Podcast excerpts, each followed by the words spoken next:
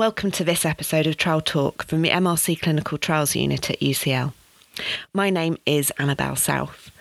Over the next 20 minutes, we're going to be exploring the results of the biggest trial the MRC Clinical Trials Unit at UCL has ever been involved in the UK collaborative trial of ovarian cancer screening, known as the UKCTOCS trial, followed up more than 200,000 women for an average of 16 years in an effort to improve the diagnosis of ovarian cancer. The long term follow up results from UKCTOCS have just been published in The Lancet. Annwen Jones is the Chief Executive of Target Ovarian Cancer, a UK based ovarian cancer charity. She told me about the scale of the problem of ovarian cancer in the UK. Ovarian cancer can be devastating. Uh, in the UK, 7,000 women are diagnosed every year. By the way, almost 300,000 women worldwide. Um, but here in the UK, we lose 11 women every day to this disease, and more women die as a result of ovarian cancer each year in the UK than all the other gynecological cancers combined. So there is a significant problem with ovarian cancer and an urgent need for action to be taken to improve survival. Ovarian cancer is often diagnosed at a late stage.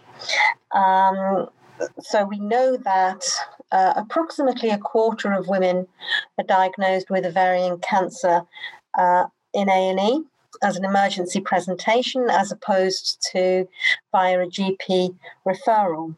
And uh, women who are diagnosed via an emergency presentation are almost twice as likely to have advanced ovarian cancer. Professor Ian Jacobs from the University of New South Wales is a principal investigator on the UKCTOCS trial.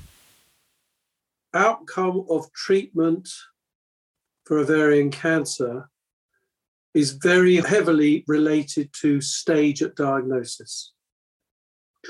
Women who have stage one ovarian cancer confined to the ovary have over 90% survival rates at five years. At the other end of the spectrum, women who have cancer that has spread outside the ovary, um, across the abdomen, or outside the abdomen have very poor survival rates of 20 or 30% at five years. Um, so the, the observation many years ago that survival correlated very closely with stage led um, clinicians and then researchers to think that if if ovarian cancer could be picked up earlier, then perhaps survival could be increased and the number of deaths decreased. So there's a clear need to improve diagnosis of women with ovarian cancer. The UKCTOCS trial was set up to test two screening approaches in postmenopausal women in the general population to see if they could identify women with ovarian cancer sooner when they're more likely to benefit from treatment, and if so, whether that prevents ovarian cancer deaths. Professor Usha Menon from the MRC Clinical Trials Unit at UCL is the chief investigator of the UK CTOX trial. We tested two approaches one was based on a substance called CA125. It's a protein, it's produced naturally in our body, but ovarian cancers produce large amounts of this uh, protein. So, our first approach was just based on measuring the levels of this protein in the blood, looking for uh, whether it would rise. So, each woman was uh, her own control and we were looking for a change, a rise in the CA125 level. So that was the uh, first line test in our multimodal strategy. If the levels rose, then the women went on to have an ultrasound scan, an internal scan, a vaginal scan. The second uh, approach was using a vaginal scan, an ultrasound scan. You would have seen these done during pregnancy uh, to image the ovaries so that we could see the ovaries and then uh, look for changes in the uh, in the ovaries, either an enlargement of the ovaries or a change in the appearance of cysts and other complex structures within the ovary. Both tests were done on a yearly basis. The women, uh, 100,000 women had no screening because it was a randomized control trial. And then uh, 50,000 women had screening with the blood test, 50,000 women with the uh, vaginal scan. Uh, they had screening for up to um, 11 years, 7 to 11 years, depending on when they joined the trial. And we then followed them from the end of screening in 2011 till 2021. So for almost another 10 years after the end of screening. So, after 16 years of following up more than 200,000 women, what did UKCTOCS find? One of the approaches, the one using the blood test, looking for changes in the CA125 level, uh, uh, resulted in women being diagnosed earlier. So, compared to uh, ovarian cancers diagnosed in the no screening arm, there were about 39% more women diagnosed in uh, stage one and stage two ovarian cancer. And when we looked at uh, stage three and four, advanced ovarian cancer, 10% less uh, women, women were diagnosed in stage three, four than in uh, the control arm. So women were diagnosed earlier to a certain extent using the uh, multimodal blood test based screening strategy. The ultrasound uh, strategy did not diagnose women earlier. So, multimodal screening managed to diagnose ovarian cancer at an earlier stage compared to no screening. But did this help prevent ovarian cancer deaths? Unfortunately, though we seem to pick up the disease earlier, there was no reduction in deaths uh, in the multimodal arm. Uh, the number of deaths was the same as in the control arm. But this also happened in the ultrasound arm. There was no difference in deaths from ovarian cancer in the ultrasound arm compared to the no screening arm. So, overall, neither screening strategies saved lives. The women who had their cancer picked up early seem to have just the same outcome as they would have had if we'd not picked up their cancer early and waited until they developed symptoms and went to see their GP. That is devastatingly disappointing. It, it means that we cannot advocate using this screening strategy in general population screening with the expectation that it will save lives. Now, after 36 years of work for me and uh, many, many years of work for so many, that is so disappointing. And of course, our research group passionately wanted this to have an impact on the lives of the 100,000 women a year who develop ovarian cancer across the globe. But the truth is, and this is science, and we have to face up to what the evidence shows us, that our screening test, the multimodal strategy, can detect the cancer early, but it is not able to save the lives of those women. So, why didn't diagnosing women at an earlier stage reduce deaths from ovarian cancer? We believe that our, our strategy um, had a lead time over clinical diagnosis, normal diagnosis of 18 months to two years on average.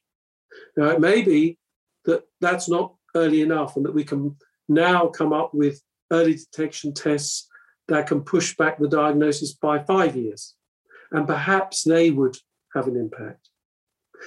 The other possibility is that what we what we did in our screening strategy was when a woman was diagnosed by screening with stage one or two disease, they were treated with the current gold standard therapy for stage one or two disease. We believed that if they had stage one or two disease, their cancer would behave in the same way as the stage one or two disease we're used to in clinical practice. But it may be that what we needed to do was treat those cancers more aggressively with what the women would have got if they were diagnosed with stage three or four disease. So that there is that possibility that we just didn't treat them aggressively enough when we picked them up early. So, what are the implications of these results for other efforts to improve diagnosis of ovarian cancer? I think that um, to some extent we need to go back to the drawing board. Um, we, we need to be looking for tests that can pick up the cancer even earlier. Being able to pick it up 18 months earlier is, was exciting. Actually, it seems clear that it's a, it, we need tests that can push back the diagnosis even more. Um, that will be challenging. We do, of course, have the UKCTOCS blood samples and, and database to help us try and find those tests. And we have incredible new and developing scientific technologies um, that might be able to do that. Um, but but that seems to be the case. It's not really a question of picking up more of the cancers by screening because in UKCTOCS, we had well over 85% sensitivity for picking up ovarian cancer. Of course, it would be nice to be able to pick up the other 10 to 15% that weren't detected. I think this is more about pushing back the timing of diagnosis. In when it, it will then, once those tests are identified, require another big randomized trial. And it reinforces the important point that one cannot rely on the surrogate endpoint of early detection and stage shift um, to implement a national population screening program for any cancer. One has to show that the early detection and stage shift actually translates into a mortality reduction. So there, it would be wonderful if there was a shortcut to doing another randomized trial, but regrettably, for good or bad, I, I think um, the the cost and the time of randomized trials is really important because otherwise you might in, we could have ended up implementing a screening trial for ovarian cancer on the basis of stage shift without mortality data, and we'd be spending a lot of money for for for very little benefit. So I think that is a really important lesson. A trial as large as UKCTOCS generates a huge amount of data. How might this help women with ovarian cancer in the future? The women who joined the trial have been hugely generous generous in joining the trial in the first place and then in donating their samples and data for secondary studies. So, what this has meant is that we, like you mentioned, have uh, samples that predate the diagnosis of ovarian cancer by many years and also of other cancers that developed in these women. And uh, so, this gives an opportunity for other researchers developing new early detection tests to use these samples to see how good they are, if they can pick up the disease earlier. So it's really an invaluable and unique resource for early de- for studying early detection of cancer. And of course, in ovarian cancer, there is a lot of CA125 data, other data which can be used to understand the natural history better. So, what are the next priorities in trying to improve outcomes for women with ovarian cancer? Annwen Jones. I think it's um, it's really important to be clear what the results do and don't say. Um, and the results uh, have shown in this particular study that diagnosing more women at an earlier stage didn't impact on long term mortality, or it didn't save lives in the long term. I would say that, uh, and I know that others agree, that uh, the treatment for this disease has changed quite radically in the past five years. uh, whether you're looking at uh, the organisation of surgery, uh, specialist centres, or whether you're looking at kind of all of the new drugs that have come on board. And I would say that the the the the, the real the really important objective is not necessarily stage shift. It's actually making sure that women are well enough to receive those treatments to actually get the benefit of all of the progress that we've seen in treatment. What you'd ideally want is a screening tool, tool and the advances in these treatments. But as we don't have at the moment a, a screening tool, you have to look at the next best thing. and I think taken taken together, those efforts to improve diagnosis, getting women into treatment, will help us to make progress, undoubtedly. But we have to keep on investing in that screening program too. UKCTOCS has been a monumental effort over several decades from researchers, doctors, funders, and the more than 200,000 women who are taking part in an attempt to improve outcomes for women with ovarian cancer. Sadly, the results show that the screening approaches tested did not reduce deaths.